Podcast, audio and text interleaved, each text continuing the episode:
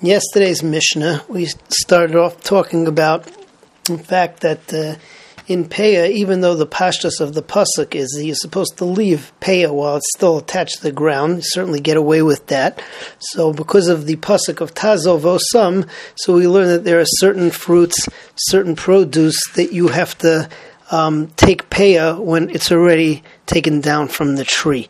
And we ended off with a Mishnah yesterday that let's say that you have uh, a field and uh, there are 100 aniyim.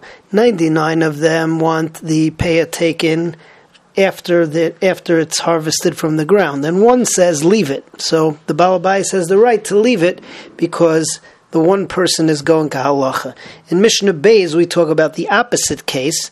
Let's say you're talking about a vine that's up high or uh, fruits that are up high which have to be taken down in order to give payah on them. So similarly, if you have uh, 99 aniyim saying, no, we don't care, leave it up there high, and one ani says, no, I want it down low, so you have to listen to the one who wants it, who uh, wants it cut because the halach is like him.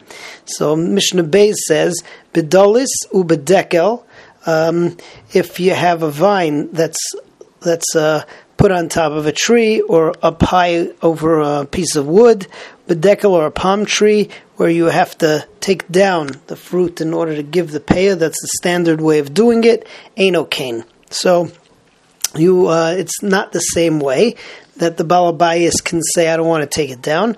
Afil tishim v'tisha omrim lavuz. So even 99 said, we don't care. And one said, no, we want you to take it down. L'zeh shomim. Sha'amar. Because he's the one who's saying. We have to listen to him and take it, and take it down. Mishnah Gimel, we talk about um, the fact that when one claims payah, much as when he takes anything from Hefker, he has no claim on anything before he makes a Maisa Kinyan. Maisa Kinyan will mean that he has to pick up the fruits.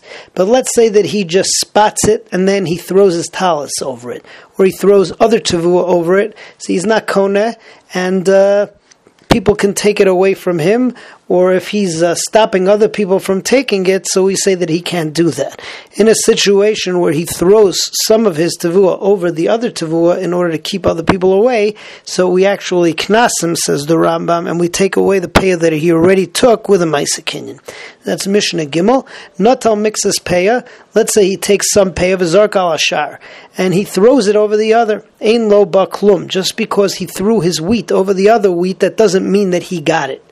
Nafal aleha, if he falls on it, uperish talisa aleha, or if he throws his talis over it, he throws his, his uh, jacket over it, mavir no menu, so you take it away from him it does not become uh, it does not become his until he does a ma'aseh kinyan.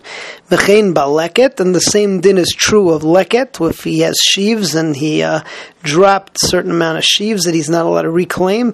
Mechein ba'emer ashikha, and the same thing as if he left things uh, untaken, he left them in the field. So the same thing is true that an ani has to make a ma'aseh kinyan on it in order to to claim it. You can't just throw something on it or fall on it.